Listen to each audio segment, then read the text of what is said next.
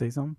Hey, what's up, dude? Um, glad to be back at this. Thanks for pulling me out of my apartment, and um, and I think we have a, a mild change of plan to our original topic, but I think we're still gonna just ride right on through because that's what we do. Yeah. What do you uh what so we plan to talk about parent We're yeah, parents.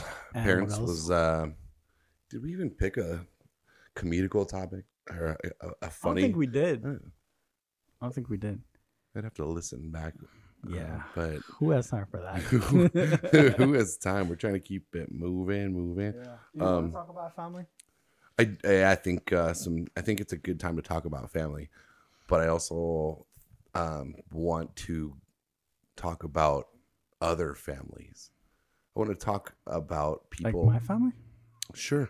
Um, I haven't- talk about your family. haven't met haven't met your family, but um, yeah. but there are people that you come across in life for whatever reason, and you kind of integrate with their families. Um, so maybe maybe we'll go maybe we'll go at this from the Mm. standpoint of uh coming from like a middle middle class home so like when i was in high school i was i went to a high school that was in a more affluent neighborhood like a What's that word mean? Don't uh, use big uh, words on me. Sorry. get offended. sorry kevin um affluent meaning uh like good financial backing Oh yeah.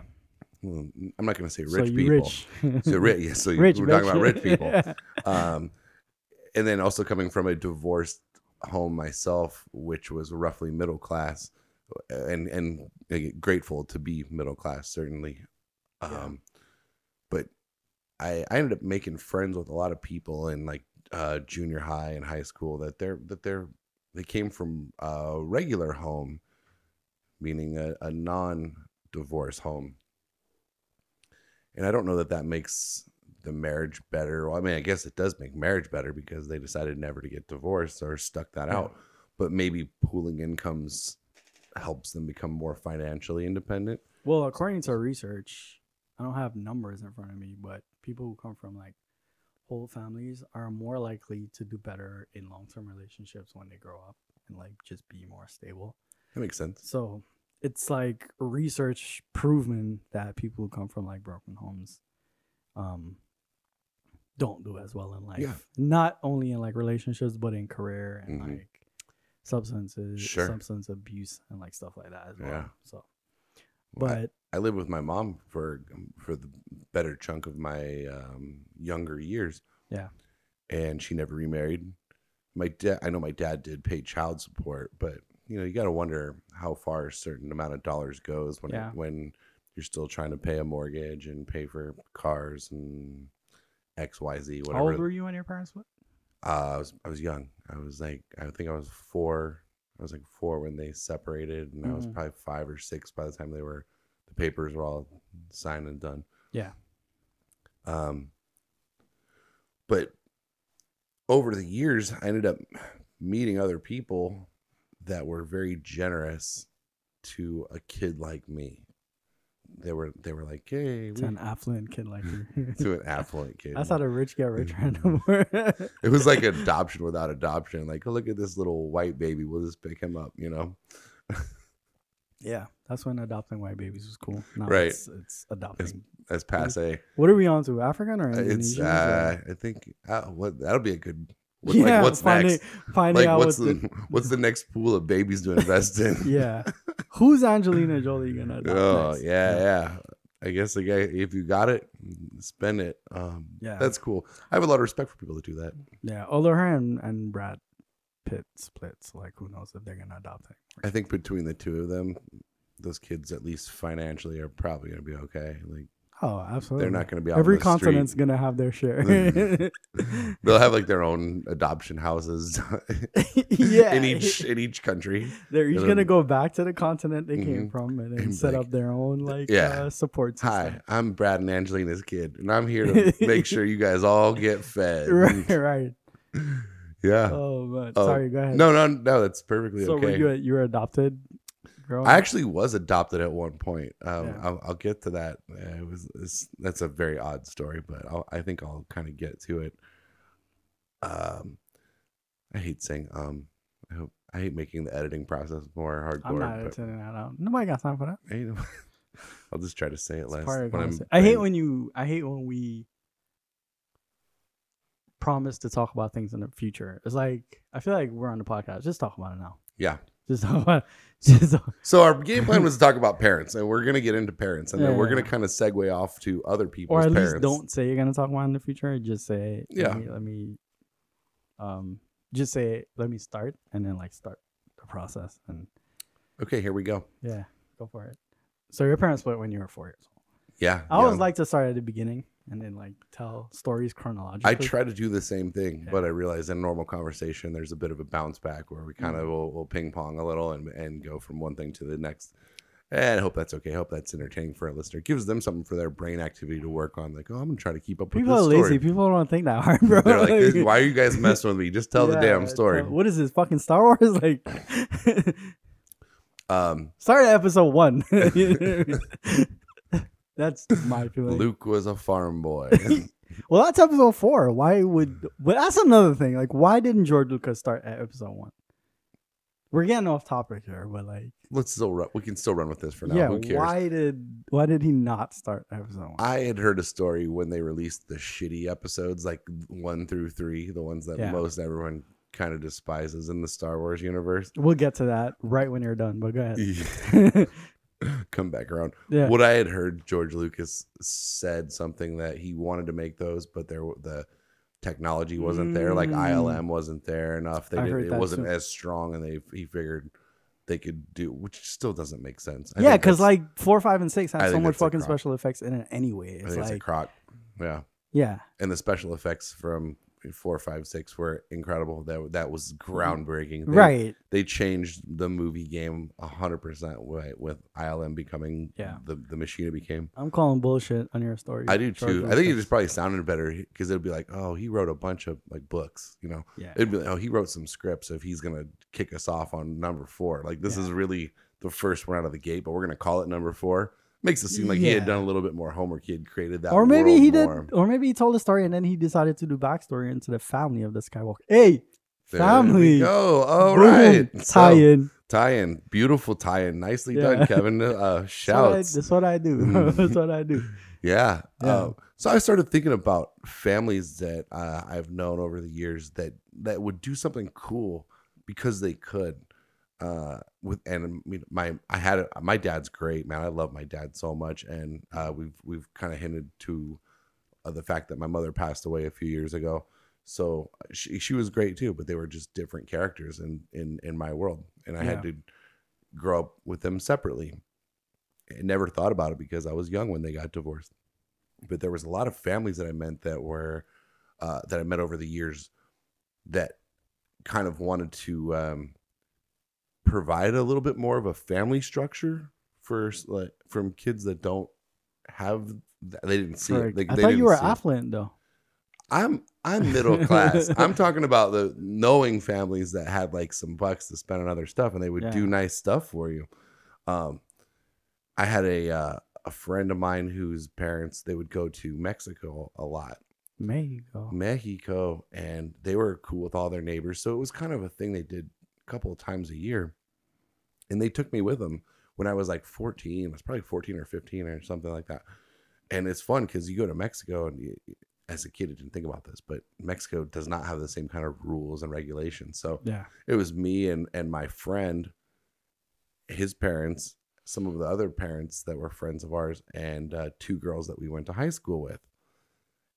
And What's the legal drinking age in Mexico? that's what's funny. You could so you could literally walk into a bar at like fourteen or fifteen and order a beer or whatever and get served. Then there's no IDing. It was Yeah. And In Trinidad, it, when I was growing up in Trinidad, it was 18 was legal drinking age. Yeah. But I I was an alcoholic by 11. like I um we would I remember one time in particular we cut high school and we wore uniforms back in the Caribbean, so it was like burgundy pants and like white shirt. Yeah.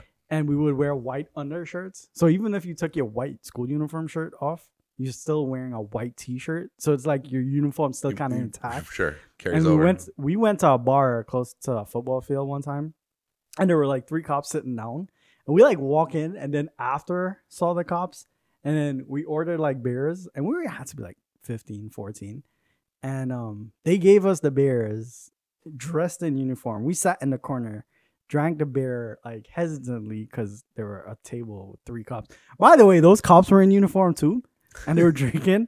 So it's like I guess they couldn't really say anything. Looking back on it, Yeah, that's interesting. yeah, but we drank our beers and we just like got out of there. But sorry, go ahead. Don't be sorry. Yeah. This is what it's about. Oh yeah, going to Mexico as a as a uh, teenager and just having a, a good time because someone else invited you. You know, and they they didn't say, "Oh, here's what you're you know you got to pay this much to go on this trip." It was just they were already going. Yeah, They no had- Dora they had an extra- Had an no- extra, yeah, had an extra seat in the car. We road trip, whatever. It's a good time. We're in Mexico. Rocky Point, Rocky Point, Mexico is where like everyone in Arizona goes. Mm. It's it's a hot spot, and I'm talking. I was about- looking at it recently to see if I should go. I haven't been there in years. I would probably, I, I think I'd be down to make a trip, but Yeah. from what I know, it's it's really developed now. I'm talking about back in the day where pretty much you would cross over the border, and everything from the Arizona Mexico border south was legit just dirt road. Like you would have to dirt road for like an hour. I don't I don't remember how long it takes, but it, Yeah. it was dirt road, and now it's all paved, and they've got resorts there and some some bigger hotels and yeah, this was back in the day when it was a little bit more it was still touristy. They definitely had planned on uh pulling that the dollars out from tourists uh from tourism. But it was a cool community. I remember going down there and there's little bars and taco shops and fish stands and fishing popular down there. It was cool. Great place to go and hang out and visit. So you got hammered while you were on this trip with these people that adopted you. Oh yeah, no, this wasn't the people that adopted me. This was just a friend of mine that invited oh, me Oh, okay. down. And the reason why that story popped into my brain was because of my friend, my friend Rory. His dad, Ted, passed away the other day, Oh dang. and started that reflection process. Started thinking about different memories, and and one of the first things that popped in my mind about about Ted, my friend's dad, was he was he was just a kind of a funny guy. Who a lot of jokes, and my friend Rory is the same way. He's definitely cut from that same cloth where he's he's a funny guy. He's he's generous. He's a good he's a good dude. Mm. Um, both of them. But it started my mind thinking about different like funny experiences that had happened in, in life. Because talking about death is is rough. It's, it can be a little bit of a it is a morbid topic Yeah. but it's relevant because it makes you think about life when you when you talk about death. Yeah. So we went to the funeral service uh, the other day, and got to got to reunite with some of my like high school crowd. I don't I don't normally associate with a, a bunch of high school people, but it was kind of it was kind of nice to be in that when a funeral that's viewed as a celebration of life Mm-hmm. and I love that. I actually love that term. Um, I think funerals just sounds really sad and and harsh. Uh, emotions are going to run through you whenever you lose someone that you care about. Yeah. But when you when you put more of an emphasis on the good times, I think that's really the the right way to go. So it had me thinking about um, back in the day, other stuff. One of my first jobs I ever had, I worked in um, a cabinet factory and it was owned by another friend of mine's parents. Mhm. So I got the job because I knew I knew this family, and they were another group of people that were incredibly generous. They had some really cool toys. Mhm. They had um helicopter and a boat. I wouldn't do no neither of those, but otherwise way cool. They had a like an RV. I don't even know how big this RV was, but it was pretty decked out. And then they had a um like a toy hauler behind it, and they had a couple of they were called Honda Pilots. I don't know if you know what that is. It's like yeah, my dad's got one. yeah, It's it's- four by four. yeah, but it's it's like a one person. It's like a it's like a a dune buggy for one person. It's like a go kart. Oh, really? It's like a Is what the- go-kart. The, the pilot SUV is based off of. No, no, totally different product, but that's that's what it was Is it, called is back it in the not day. Honda? There's a different no, it's a it's made by Honda. But this was years ago too. I don't know if they still make them. I haven't I haven't looked it up or whatever. It's basically like a, a personal dune buggy, but just for Well, one that's person. what I'm saying. You know about the Honda Pilot, though, right? Like you know about that SUV. Isn't that like a passenger car? Like a road yeah, car? yeah, yeah, that's what I'm Okay, yeah, saying. yeah. So they have that now. So anyway, Yeah. so the family that ended up adopting. I'm gonna get to that. That's I'm gonna get to the adoption family. I'm just Okay. at this point I'm reflecting on different families that were very generous with their with their time and their money. Now this family, I guess, kind of has a, a, a separate edge because they were also my employers. like they were giving me a paycheck, so Oh. I think taking me on trips like that was uh, almost like a perk of the job. It, it was like an employment bonus. Mhm. But they had three of these little. It's like I said, it's kind of like a go kart for one person, but you can take it into like the dirt and off roading it. And we would go to the sand dunes and rip that stuff around. It was a lot of fun. It's some Mm. some uh, ATVs and some dirt bikes, and so we had this toy hauler, and we had a, a couple other friends that came with us, and again, we're probably at this point like 16 years old, 16, 16, 17 Mhm. and their their parents would go to like Costco or whatever and buy all shit tons of food and alcohol and so then we'd be down there with a couple of friends and we'd we'd have girls come with us or whatever. And I was thinking about my friend Rory whose dad just passed away Mhm. and he was with us on one of this trip. His nickname is Oak. We always call him Oak Dog Okay. he got that nickname because we were all sleeping all the all the kids that were on the trip we would sleep in the toy hauler the adults would sleep in in the rv and then we would just set up sleeping bags in this toy hauler all the all the dirt bikes and all the other stuff would be outside. And it was the morning time and and oak dog i'm gonna call him oak dog was he was so proud when we all started waking up in the morning because he had this this hard on man. He had this like boner. He was talking about pitching a tent, you know, and Did he pitch a tent in it? it was like a he was showing it off. It was, I mean, he wasn't. oh my god. He, wasn't, he wasn't whipping it out. He wasn't whipping it out. He was in a sleeping bag, but he was. It just looked like the circus tent was going up, and he's like, "Hey guys, pitching a tent," you know. yeah. I don't know. I thought that was funny. I'm trying to. It just reminded me of why he got that nickname. So, so what up to Oak Dog, and uh, and then shout out to um, shout out to his dad Ted, just being cool people. cool. I got adopted when I was um 16 and a half because that was the time when my mom had bought a different house. So I had been at the same high school for three years, like Yeah. you know, freshman, sophomore, junior. For the record, both of your parents were alive. Like, yeah, correct, Yeah, correct. And you knew both of them. It's not like Yeah. they put you up They, this no, no, absolutely. That's what Right. make, it makes it kind of like a almost a comedic situation. right. Um, and so my mom had bought a house that was on a different part of town. So I, I was supposed to change school districts. And I was pretty ingrained in, in my high school at that time. You know, I had friends and some programs I was into. Mhm. I, I really didn't want to leave. And I was talking to my buddy, and his mom was so cool. She was like, well, What do you need to stay in the school district? And the administrator said, Well, you just have to have, you know, an address here. And she was like, We have an extra room at our house Mhm. Um, I could put you on our address. You could even stay here during the week, during like, the school week. So I kind of got to, I kind of got to live away from home at an early age, just in someone else's home. Mhm. So shout out to to that That's cool. family too. You know, it was like we we literally had to you go do that for? Like how? just until high school was over. But I started school late to begin with, so I didn't grad. uh, I I turned eighteen like like a week before graduation, like like senior year before high school graduation. Mm. So I wasn't a legal adult until the very last second. So I kind of needed them to pull the strings or make that make that happen for me. But So you cheat the system. yeah, we cheated the system, but it, it kind of it got me into that better spot where it got me where I wanted to be, and it was because of the generosity of someone else because they offered to do it, you know. And she had to take time. My friend's mom had to take time out of her day to like, go to the courthouse and fill all these papers and Yeah. submit it all and make sure it was you know the way it needed to be, Yeah. so we could scam that high school. Uh,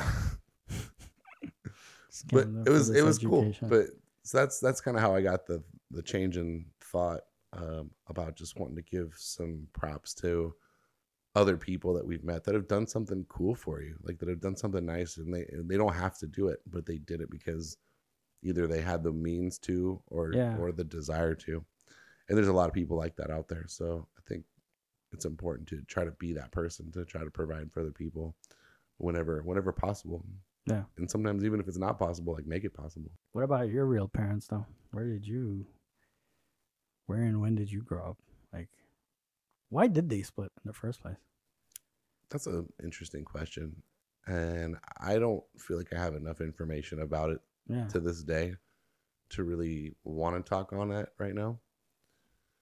I've heard different sides of the story because you know my mom my mom had warning before she passed away. She she had cancer Mm, and the doctors basically gave her a timetable which was pretty accurate.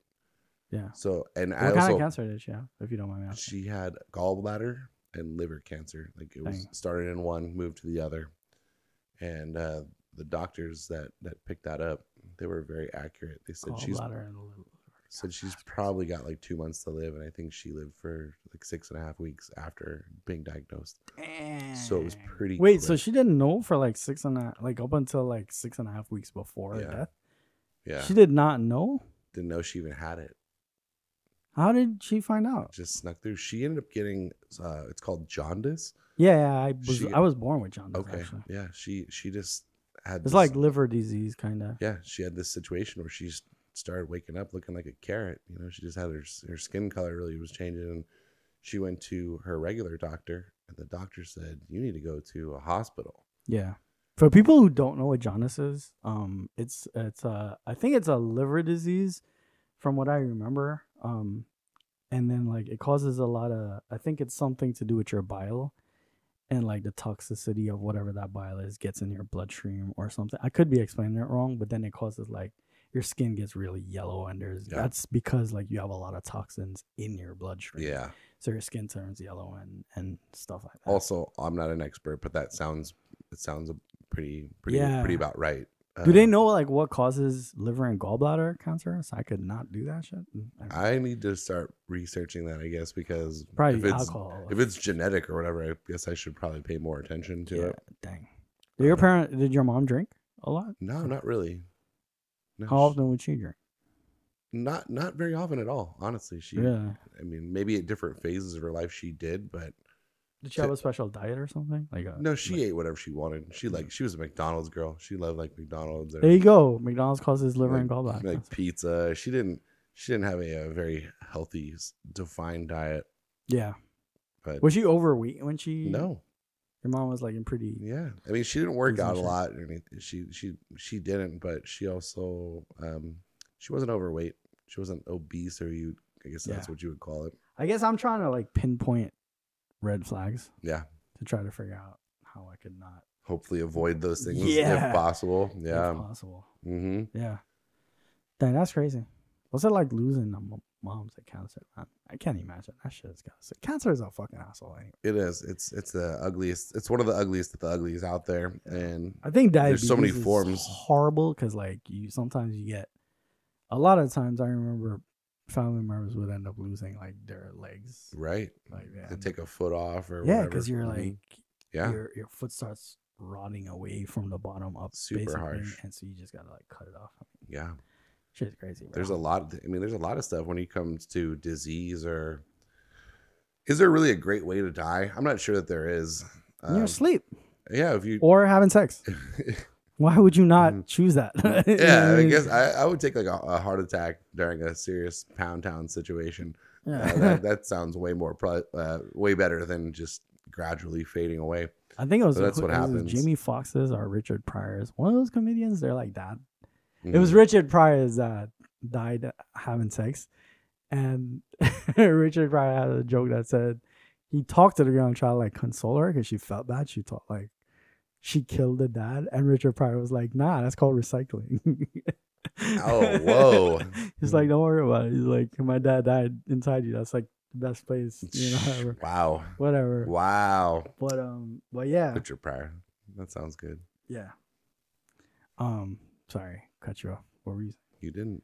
Um, we're talking about yeah, a mom who died from cancer. Like that shit. Well, what was it crazy. like? It it was it was an interesting experience because because of being at the hospital with her and being in the room when the doctor came in and, and said You were there when she got. I was there. I was there like at, at that specific moment, you know, and it was uh it was kind of surreal because I'm trying to keep it together so I can help I can help be supportive of her and right. and ask those other questions too, like, "What? Hey, doc, is there any other avenues here? Like, is what?" How did the doctor break the news? Like, did he come in and be like, "Oh yeah, you got cancer," or was he like, very "Hey, straightforward. I, got it- something it- to tell you"? no, it was it was just cut and dry. Like, this is my job to tell you the stuff. It wasn't uh, like you might want to sit down for this. And none I- of that. no. nothing. Just like super duper cut and dry. Here's what your diagnosis is.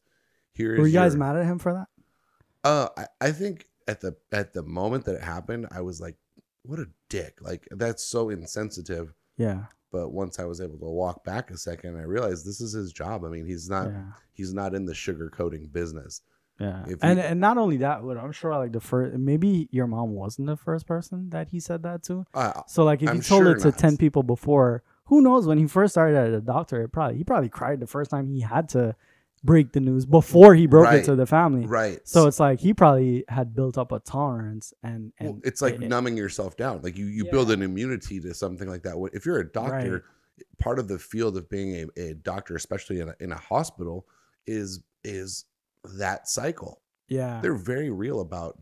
Uh, okay, a baby's born on this floor, and this is the floor we take people at that are terminal, that are yeah like there's different sections of the hospital because a lot of times they know when someone is going to be saved or is it's potential that someone's going to get saved and someone's not. yeah. Um, and you know, some people might think like those doctors are assholes, but in reality, they probably just like instead of sitting you or instead of walking in and be like, "Hey, I got something really serious to tell you. Sit down." Like that thirty seconds or a minute that they're prepping you, that's kind of torture by itself. So it's like, why not just come in and you know say it? Yeah. So I don't know, or maybe he could have been an asshole. Who the fuck knows? Um, you know, there's other harsh things that happen in a hospital besides that. Like Yeah. when when my buddy's mom, Yeah. she um she had diabetes, and that's what ended up taking her life in the end. But she had like an episode where I I don't know if it was a stroke or whatever. mhm. Probably a, a, a glucose thing, because that's how a lot of people like end up in hospital. She ended up basically going into a coma. Right, Like, diabetic coma. just, like, like, shut sugar shut gets down. too high or Yeah. too low. And I remember going to uh, to the hospital to see to see him and his mom. When he called me, and he was freaking out. He's like, "Man, my mom's in the hospital. I don't know what to do." And by, uh, by the way, his mom died like four months before mine did, Mhm. so it was really kind of almost a weird setting the stage. And I went to the hospital to to uh, to go see them, and they asked me, "Are you family or friend?" And I was like, "Both." You know, like, Yeah, this yeah. is like I'm I'm both at this point basically. And they took me into this little room. It's like a church room. I don't know if you've ever been in that room in the hospital. Yeah, That's well, my sister's in hospital. That's some wild stuff because it's like then you're when you're waiting, you're thinking, are they gonna just take me into like the morgue and be like, it's like is the time the time's expired, Yeah, or is it? Ah, that was for me. That was almost harder than going to see my mom in the hospital. So I don't have anything against the doctor that came in and said what he had to say. He was telling the truth. They'd done their their research, their homework. yeah, He obviously would know way more about what's going to happen next than what I would know. Um, so there was the blessing. The blessing part of that situation was still having a few weeks of time to to talk about anything else that we needed to talk about. yeah. How old are you and your mom died? Uh, thirty six. Oh, dang, that's like two years away from Yeah, older. yeah, like thirty. I think like thirty six. My mom better not die anytime soon, bro. like, It seemed really early. I mean, it, Yeah. it definitely uh, the whole thing happened so quickly from just the the the jaundice thing, and then going to a hospital. She chose to go to a really good hospital too. She was like, if I'm going to go to a hospital for this, I'm going to go to the best hospital I can go to. And I think they were very professional. They did everything they could do. Um, she was released to go home, and then we did like in home how like in home care. We- Mhm. we had so did did she deteriorate really fast? the I mean, first- it had to be if she the first month or so uh, it, it seemed like things were normal almost every day and then in the last like two weeks of her life Yeah. it started to really gravitate quickly Did you have every conversation with your mom that you wanted to I- have? yes i did Every single conversation. yeah Everything was left. Were you close her? i was i was super close with her Were you yeah. close? Do you think you're closer to your mom or dad? um what as i when i was younger definitely my mom Yeah. as i got older it the, the table had balanced out. The scale had balanced out. I was Yeah, really close with both of them. Yeah. And I was I was really building a strong relationship with my dad well before anything came up with my mom. Yeah.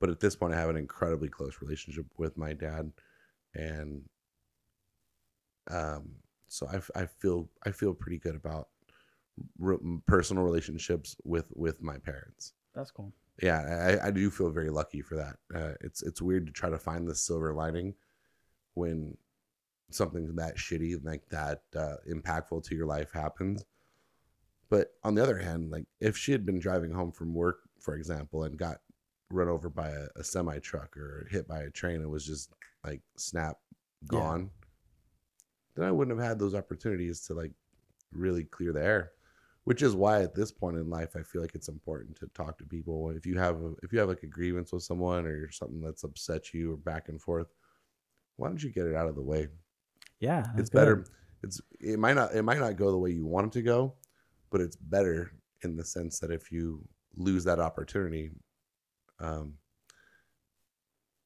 it, it- you can't go back you can't go back in time once someone is gone there's all those feelings that were on the table or anything that was left unsaid you can't get that back I think people have a hard time accepting death.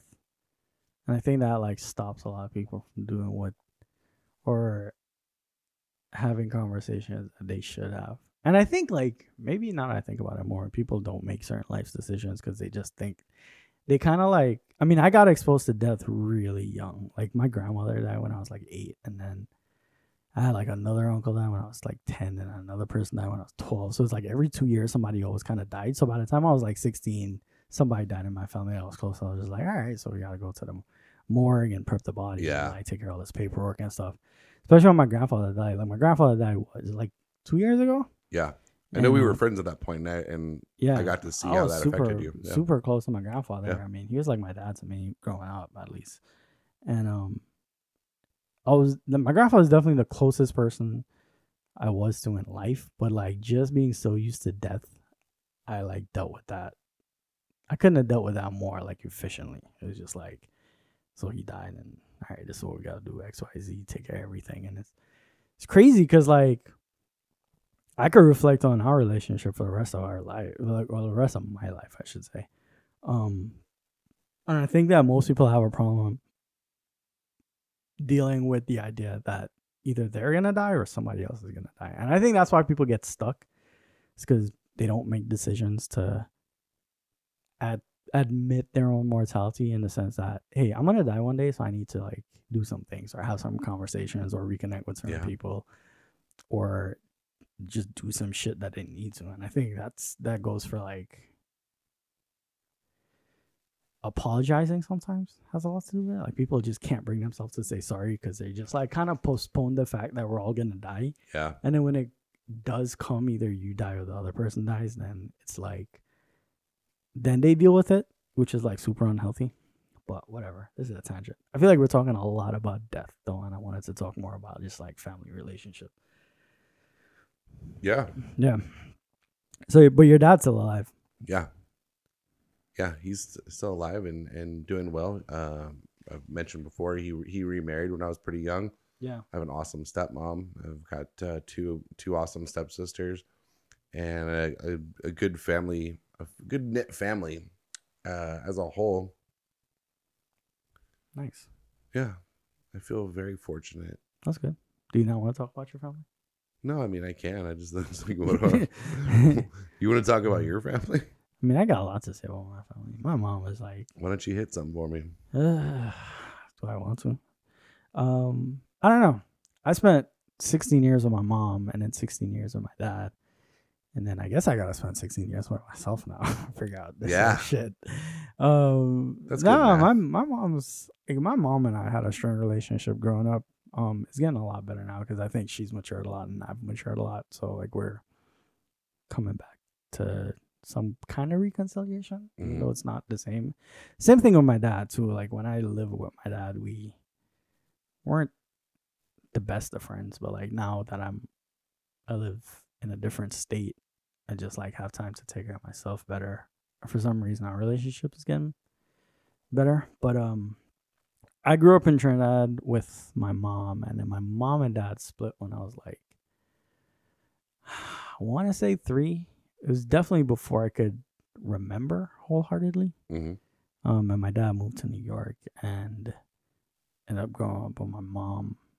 And my mom was young when she had me. She was like 19.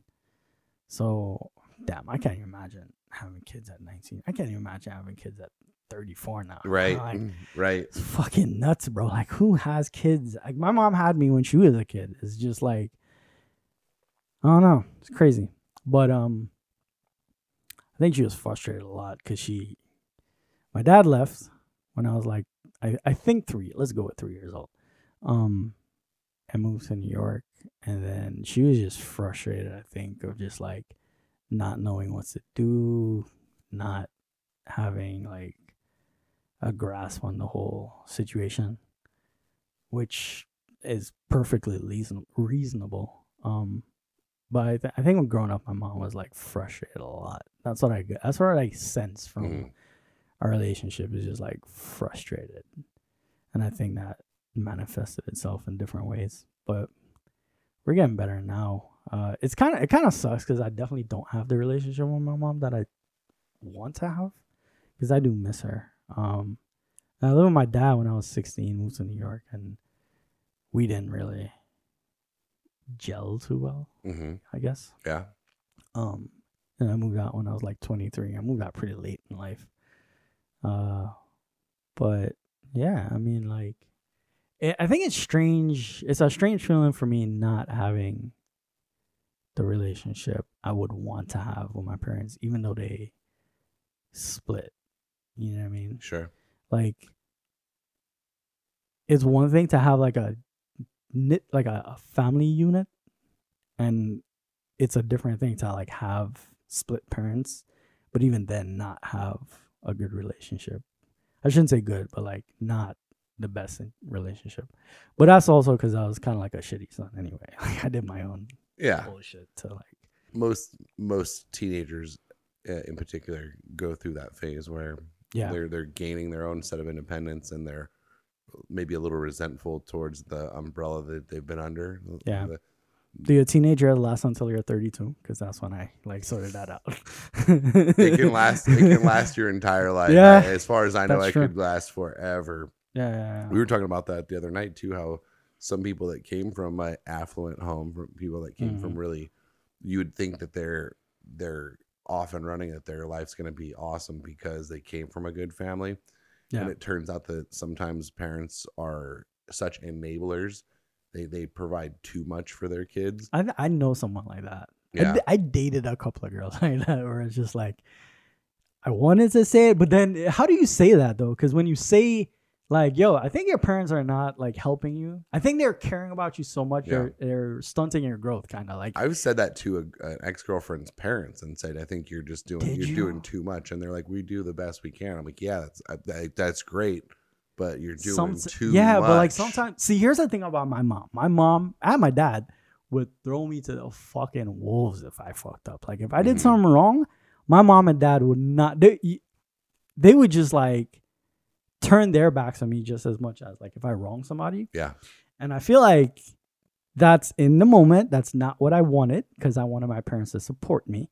But now that I'm older, I'm so fucking personally accountable for the way I treat people now because it's like if you don't have that safety net of saying, "Oh, if I fuck up, at least my parents are still going to be in my corner." yeah, If you don't have that, you're so fucking you pay attention to what you do.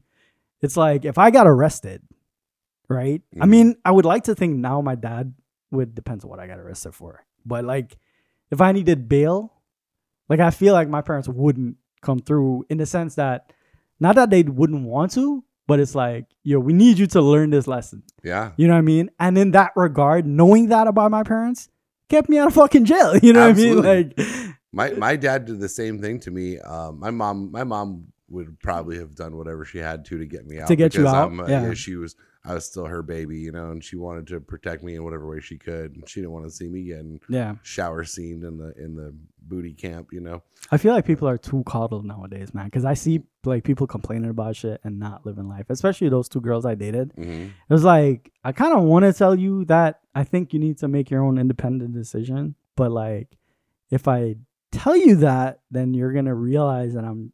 It would. It might appear like I'm putting a wedge between you and your parents, but in fact, I'm like trying to love and care for you in a different way Yeah. in the sense that I want you to be more independent. But like the first thing I think they they would say, knowing their personalities and knowing like culture, is just that oh you're trying to come between me and my parents. I was like, all right, well I guess I gotta I can't say that. You know what I mean? Yeah. But sorry, what were you gonna say? You were gonna No, say, my dad. My dad would just tell me years ago, if you ever find yourself in jail or whatever, and they give you a quarter, don't don't waste it on me. Like, Did he say that? oh yeah, and it was like a fear. It's like the fear factor. You just go, oh shit. Like, if I if I mess up, if I if I make if I do something dumb, I'm not even gonna say make a mistake because this is we're talking about doing something dumb that's gonna get you in that spot. Right. He would just be like, you do something dumb. Don't. I'll just leave you Not there. me, Like, yeah, like- call your mom. Yeah, call your mom. yeah. or whatever. Um, Yeah. yeah, that's uh, and, and I guess I would say Yeah. knock on wood. My my parents took it to extreme though, which is kind of like why I have a little bit of resentment for them is because like they they took it to the far extreme end, where it's like Mm. even if my actions were questionable and there needed a conversation to be had, they would still like be like, "Nah, I'm not. This is," which is like also not healthy because you can't go to the extreme all the time. You know what I mean? Like that's also dangerous. Um.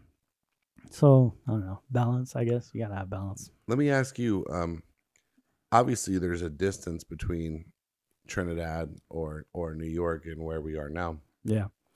That puts those miles between you and your parents. But is there anything you can think of that you could do to st- try to you know strengthen those relationships and build Call them more. I guess I could talk to them more. Yeah, Yeah. But don't know if you're- I'm ready for that. but but you're getting there. I think. Yeah, I, yeah. think I, I, definitely there. talk to them. I have the thing about my relationship with my parents is like I have to take them in microdoses mm-hmm. because like I'm also finally independent for like the past two and a half years. And Yeah. Like I'm trying to trying to live my life responsible in a way that would make them proud, but at the same time not letting them know what I'm doing because I feel like if I did make decisions, for example, like a podcast, like my dad would not react positively to me like taking this. on a new adventure. I don't, I don't, I don't know if it's to say he would like it, but he he's not a positively reactive person. Like I remember that when I first bought my when I leased a Mitsubishi and I pull up in his driveway and I was super nervous. And this is like I had to be like 28 years old or something.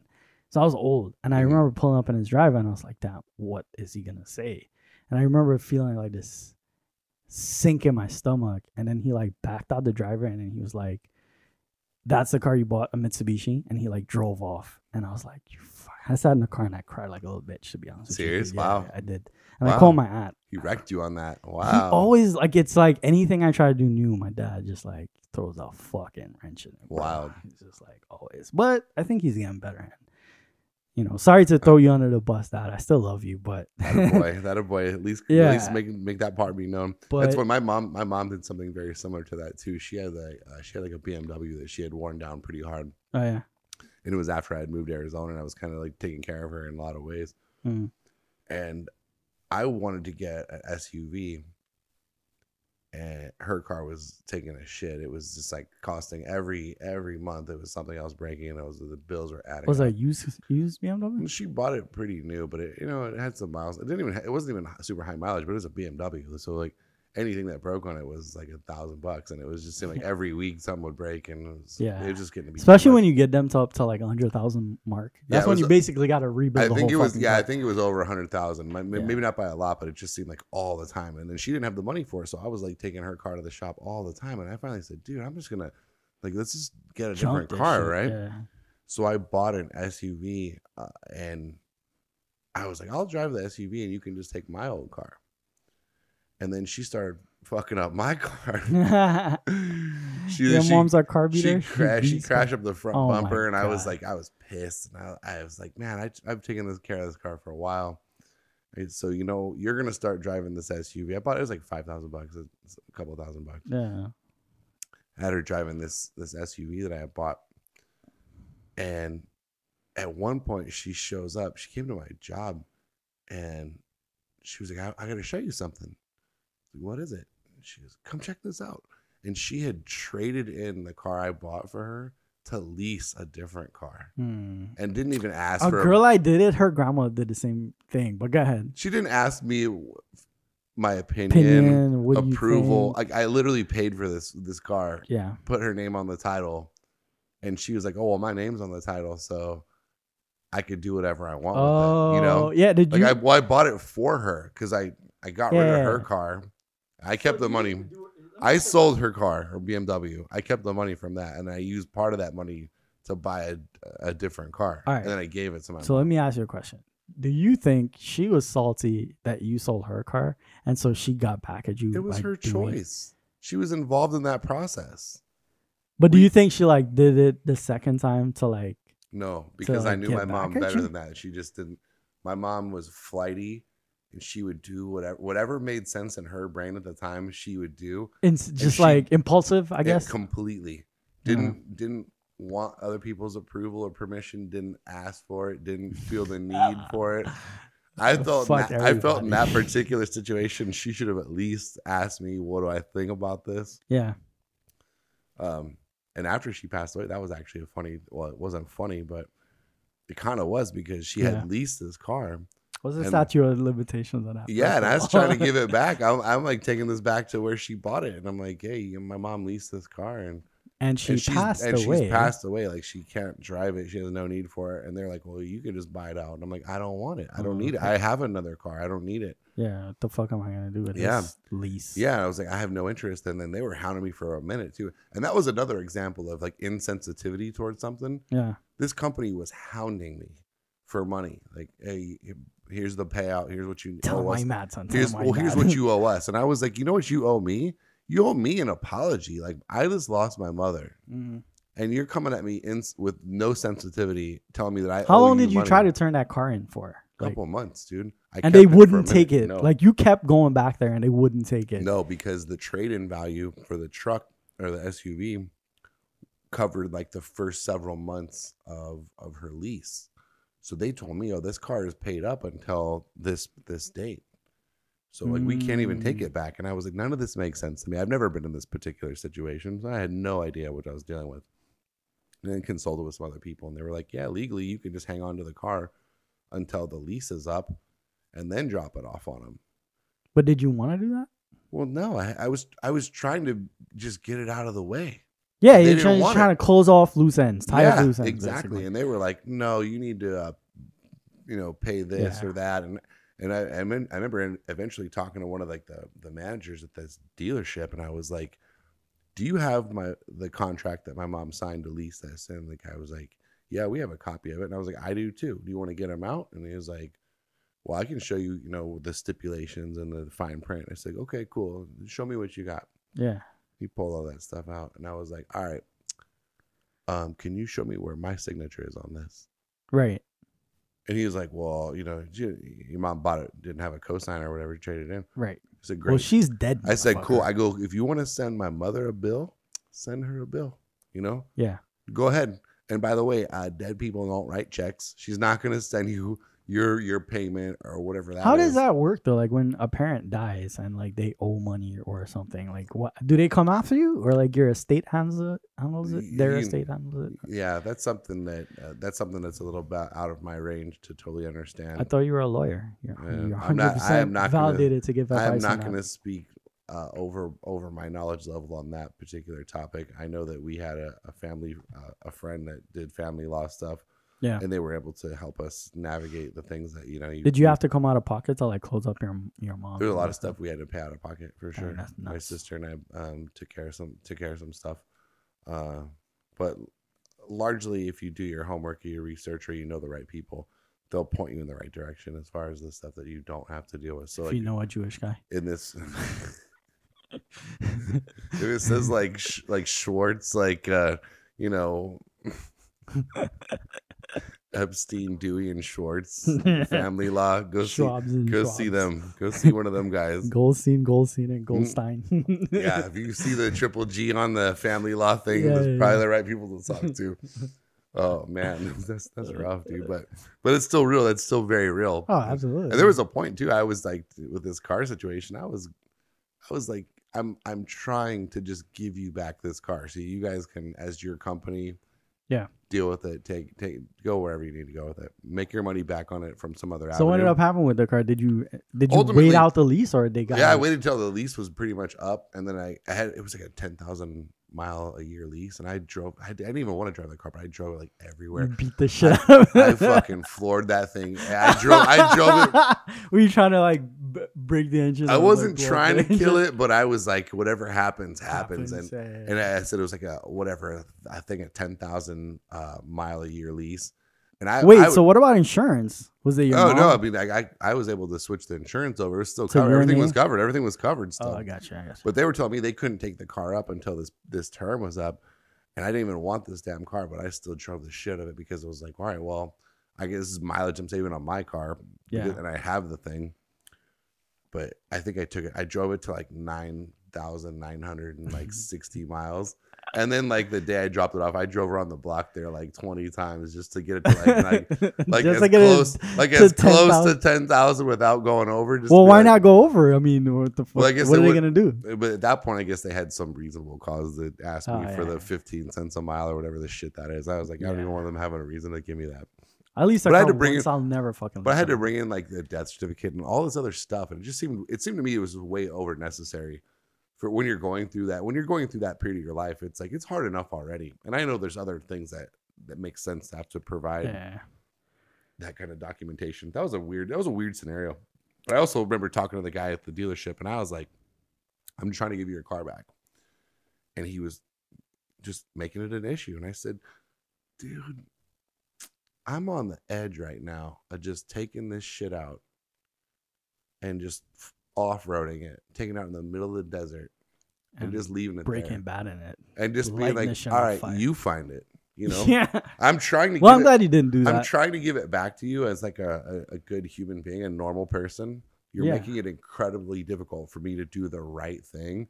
And I was on the edge. I was just so close to just going, you know, I'm Isn't it interesting it how like some people make it hard for you to actually do the right thing? Like to get in That's what I didn't way. understand about it. Like I got when I turned in that lease, that same Mitsubishi that I leased in Pennsylvania, and I drove it out here and I moved out here, and I contacted Mitsubishi, the corporate headquarters. I said, "Hey, this is a situation. I leased it in Pennsylvania. I cannot return it in Pennsylvania, otherwise I'd have to drive 1,200 miles back. I'm not doing that.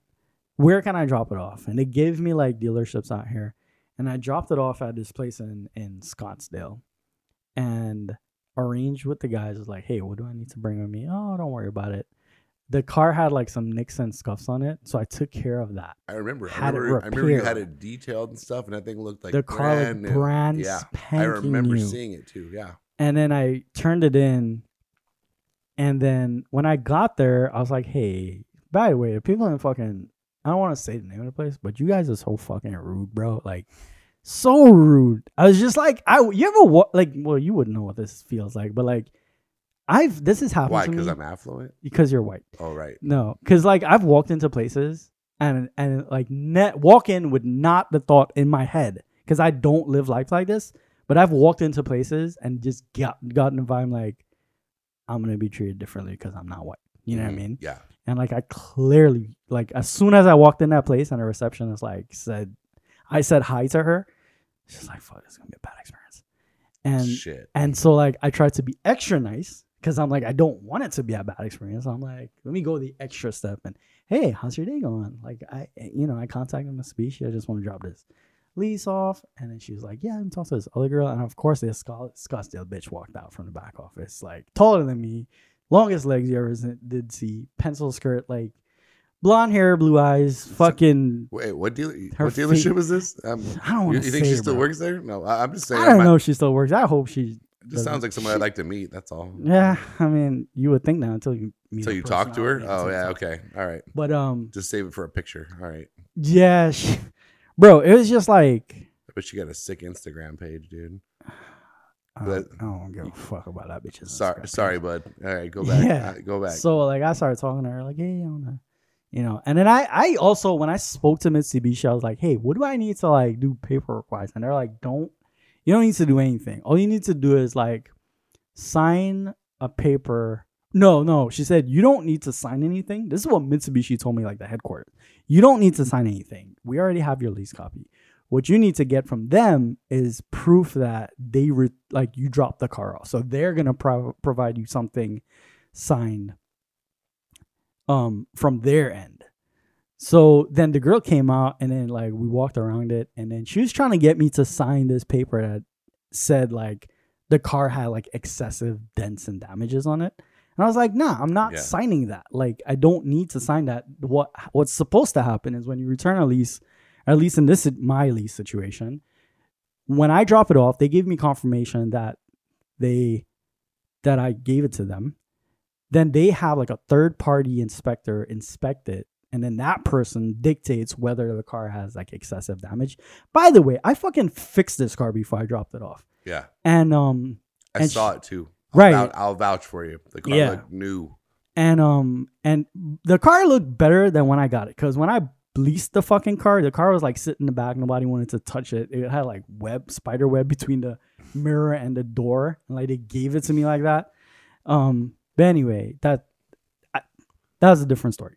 But the girl was trying to have me sign something admitting that it had excessive damage and whatever. Yeah, And I was like, no, I'm not signing that. And the minute I said, no, I'm not, like, I'm not, I didn't say it like, nah, I'm not signing that, bitch. Right. I was like, honestly, I spoke to Mitsubishi and I don't feel comfortable signing that because they said, you guys are just going to provide me. And I don't want to, like, admit to something I don't agree with. Cause, like, anything you sign for, you're legally responsible to adhere to or, like, be responsible for. right.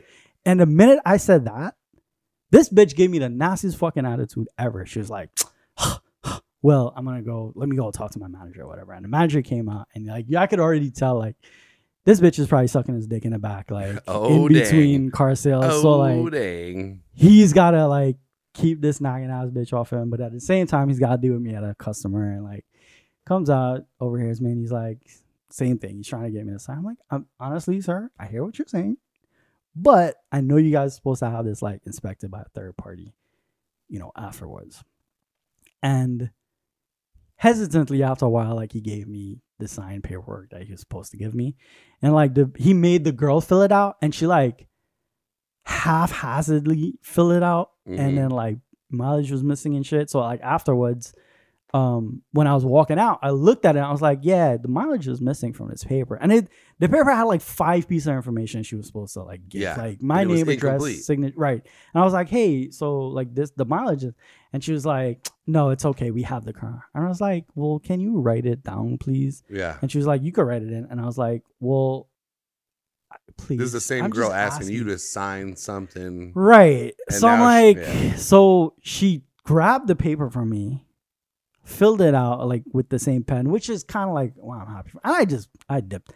And they lost the fucking car. And they, I feel like they lost it intentionally because I called them the next day. What do day. you mean they lost it? Hear, hear me out. so like okay. I called the next day to follow up with like paperwork and stuff like that. And for like the next week, I kept calling them and they were like, okay, who'd you give the, cause I turned it, I think it was a Sunday or a Saturday. And they're like, who'd you give the car to? What was the person's name? I was like, honestly, I didn't have a good experience with the people. I didn't take their names. Um, and they're like, all right, we got to go find the car. And like the guys who worked in the yard couldn't find the car. And like, I went back and forth with them, and eventually I fucking like lost it on the manager. I was like, listen, man, I was like, I had a bad experience trying to return the lease. I'm trying to do right. I'm just trying to do the right thing here. Like, I don't understand. Like, first I had the problem with the girl, and I, and I wasn't planning on bringing it up. I was like, I had this problem with this girl. Then I and I I, I kind of feel. I told him I was like, I kind of feel like all these things are just like your guys' way of like lashing back at me just because I didn't want to do what you They're in the wanted. money business. They're Right. Not, they're not But it's like dirty scoundrel fucking business. Like I hate car dealerships. They're so not much, in the help people business. Right. They're not in the Not, get you the absolutely best not. this. But anyway, so like I kept following up with Mitsubishi, the like the headquarter company, and then eventually like I got an inspection report emailed to me from like whatever, but it's like a third party that they hire that has a contract with them consistently, and the pictures they had of the car when they inspected it, they left the windows down for like four days. They towed Oh, it man. from the yard Yeah, towed yeah. it to like an inspection yard, like somewhere in fucking Tucson or wherever. Um, the car had like red dirt all over it. So it like they intentionally tried to make, Make the it look car look, grimy. abused. And you had left it. You had had it In detailed pristine before. condition. Yeah, but when you Right. dropped off, And the pictures of the interior had like red dirt all over the Get outta dashboard, here, man. all over the cloth seat. And like they that's not how you tried leave to your stuff. By the way, I Yeah. know, I know this guy. He's yeah. You don't do your. Thank you don't do your. I stuff try to way. be clean, but it's Mm. just like the fact that a company or I should fucking say their name, bro. Don't don't bother. It's fucking not worth it. But um, but the fact that they they like you have, how could it not you not do that intentionally? It's like oh we're gonna tow the car, yo put the windows up. You know what I mean? Like that's a regular thing. I feel like if I was working at a dealership and they were about to tow a car to get inspected, I'd be like, yo the windows are down, let's put it up real quick. I'm You sure even if you dropped it off, they probably weren't down when you dropped it off. No, it was so, it was yeah, up. Anything from the point you handed them the keys back, that's on them. you know? Right. And then the fucking, ins- but they tried to get like eighteen hundred dollars from me, Right. and then I had to like go back. They said like the paint was different. I was like, yeah, the reason why the fender and the door doesn't match is because the door has a layer, a one inch thick layer of like red dirt on it. Of course, it's gonna look Yeah. fucking different, you idiot. like, I was like, wash the car. It's gonna it's gonna go back to the same color. Um. Anyway, so Oh, man. like I ended up providing like I think it was a repair statement of like the car that the car had got fixed from before, like an actual document to print out. And after like a couple months of like them trying to get money back, I sent them this stuff. And um they eventually like dropped it. But Yeah. it was just like that whole process was a fucking nightmare, bro. Car See, dealerships are the worst. I feel like car dealerships car dealerships are almost the equivalent of like hospital bills. You just sit there and go, "How did this all happen so quick?" You know, like It doesn't- Are you, It serious? does- I know. I have a friend who, speaking of of medical field, I have a friend whose wife is a nurse, and they she works for a company that, or she used to, and this is a, this is normal business practice. They treat patients like a mechanic shop. So like, if you go in and talk to f- a patient for 15 minutes, you have to come back out and write in like a labor code. I Yeah, mean, it's not a labor I, code. no, I know exactly what you're referring right to. I but like it. But here's the here's the crazy part. Like i understand that like if a nurse comes in they could bill you for it or a doctor comes in or like a anesthesiologist comes in. Like i get the fact that they bill you for everything. Here's the part that fucks with my head like lets me know like the medical field is fucked up is that they get bonus incentives to write you up for more stuff. So like the more stuff that Mm. they can bill you for Mhm, that particular em- employee gets a percentage back. Not Wow. all hospitals or billing places, medical places do that, yeah, but most of them offers an incentive. So that's like interesting. it's fucking nuts. I'm gonna right? do research on that. My sister, one of my up. sisters, works for a medical billing, uh, medical Yeah. billing facility, yeah. and she would probably have some insight on that. I, did- I saw a funny post someone put up the other day. It was it was one of the it was like a screenshot Yeah. of the computer screen in the hospital, and it was the, the list of the person's ailments, like what was causing them to be at the doctor's office or whatever. And it, it said on it was all on one line. It said unable to eat, diarrhea, and it was like I mean those are two. Oh, so you can't eat shit. well, if you read it, if you read it on Yeah, a single you line, you're like unable to eat diarrhea. Like who? yeah, like, who wants so to eat you- diarrhea? You trying to Are eat you shit? right? trying to, and you Uh, can't yeah, down. yeah, yeah, yeah. But it was funny because it's like you like a comma could have helped, right, or right, like right. a, oh, a, period or a full stop or Yeah, right. Uh, That's that's fucking hilarious. But yeah, they were probably going, "Hey, if I put one more word on this line, I can squeeze in more words. And that's that's my bonus, baby." right? Yeah, Like, there you know. go. Right, they got like less than Twitter, a hundred character limit or some Yeah, shit, yeah, yeah. They're like, "This is a pretty small box. I got like six lines. I'm gonna max these out here. Like, Yeah, no, yeah. not skipping to the next line. I'm gonna throw as much shit into the available spaces I got, Oh my god. trying god, to get that bonus money. That's crazy. Sick, dude. Crazy. Yeah. So we Wow. covered uh Yeah, family debts. So- covered yeah. Car dealerships. You want to talk about anything else? No, um, I'm pretty good. Pretty good right now. I think after going to a funeral, uh, it was good. It was a great time to reconnect. And like I said, I think Did you like just say funeral was a great time no. I said I said it was a, it was a time. to reflect? Was a time of reflection, and I do like I do like the terminology of uh, celebration of life, especially when it's a great person. Yeah. And I, I again, I'd known this guy for I hadn't seen him uh, maybe once in the last several years, but just someone that influenced my life, especially as a young person. And he was a he was a great dude. And it was nice to see a good turnout. Uh, I like the term celebration of life way more than funeral. Yeah. Um, so I think that kind of drained a lot of energy by spending time with some friends, and it was all really awesome time to see some of my old friends and people that we grew up in the same neighborhood and went to the same schools, and uh, we got to share some laughs and some jokes. But I'm personally a little bit drained from that Yeah. whole thing too. Are you So exhausted? a little bit. So I think we'll probably wrap things up a little early. Um, All right, you dude. think you think you think your next session you're gonna you're gonna do another heavy talk?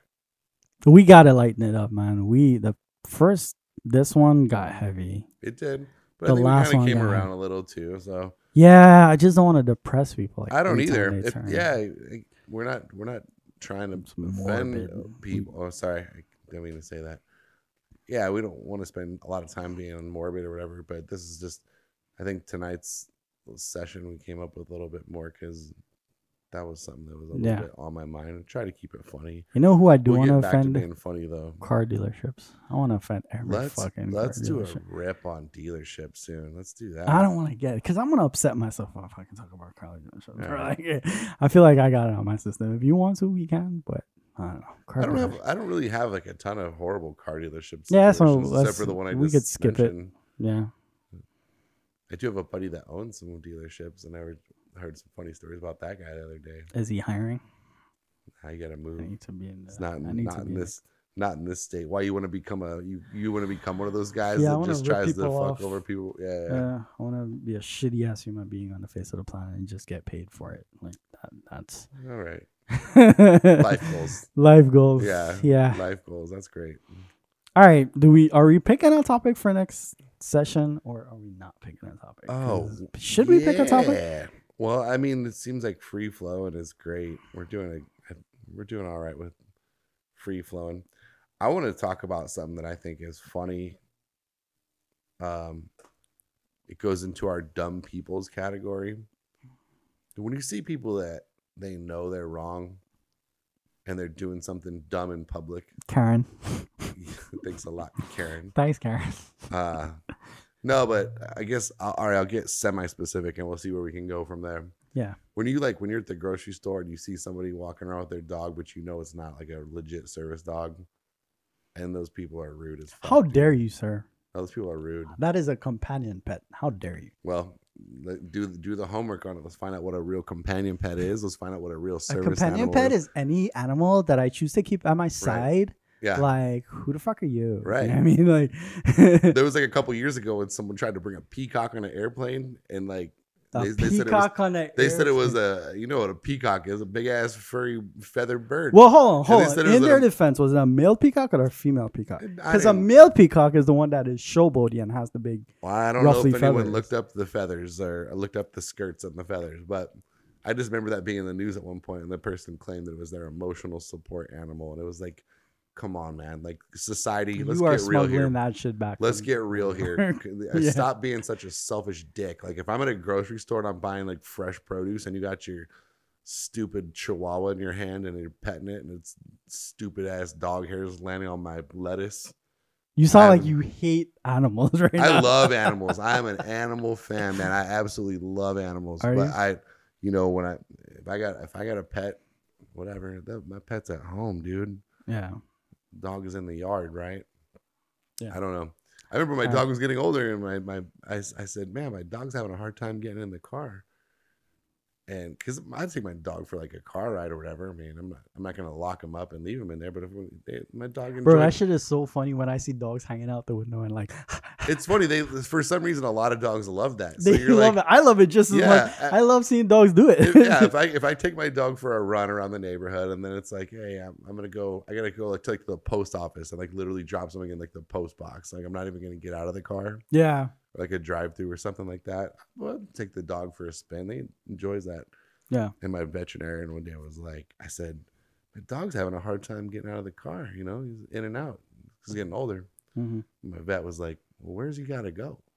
that was that was a light bulb moment for me. Just to, yeah, what the fuck are you, you'd be like trying to take us to the what is your movies and shit? Like, trying yeah. to get to work on time. Like, where the, where the hell is your dog going? Like, yeah, yeah, yeah. why don't you leave him at home where he's supposed to be? Why don't we talk about? So let's do that. Let's talk about animals So next we time. can talk about uh, we can talk about animals. Let's talk about uh, dumb people and animals, and like, uh, there's a connection between those two because I think there's a there's a group of people in the world right now that absolutely abuse the taking their dog wherever they want. And I'm not talking about support animals. Like if you have a legitimate, if you are blind and you have a seeing eye dog, yeah. that is covered under the ADA. Well, I, I go to the the gym, and there's always this guy, and he looks like an ex-military guy, hmm and he always has his dog in the gym with him, and it's Mhm. kind of funny because he like ties the dog to a weight, so the dog can oh man, like to a plate. yeah, yeah, yeah. It's like it's like the, the, the leashing yeah, system. yeah, yeah. Okay. But the dog's like super fucking dope. Like the dog's Mhm. so calm. Like the dog just sits there and watches him work out. And I kind of feel like one day this guy's gonna like maybe lose the shit in the gym, and like the dog's gonna be there. So I'm kind of like, yeah, I feel like that guy should have that dog because it's got like documentation like on its back in plastic and all yeah, that. but if you go on like yeah. eBay, so that's super valid. You could go on eBay though, and you can buy you could buy a little vest for your dog that says service animal, and it's surprising how many people go to the extra effort of doing that. Yeah. It's ridiculous. But all right, so we'll talk about that next time we sit down in the chairs and um and yeah, and hopefully we don't offend uh, animal owners. I hope we do. I hope we offend Oh the wrong God. ones. Oh my god.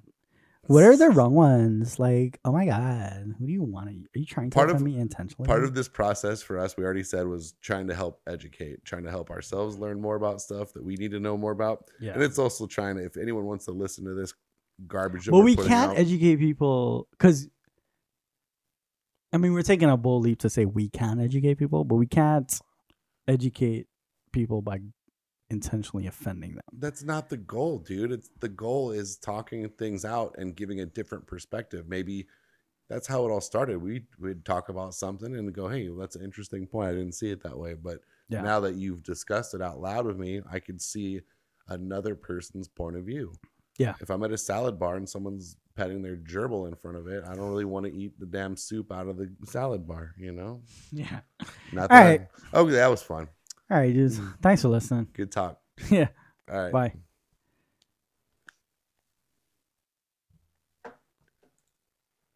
Ugh.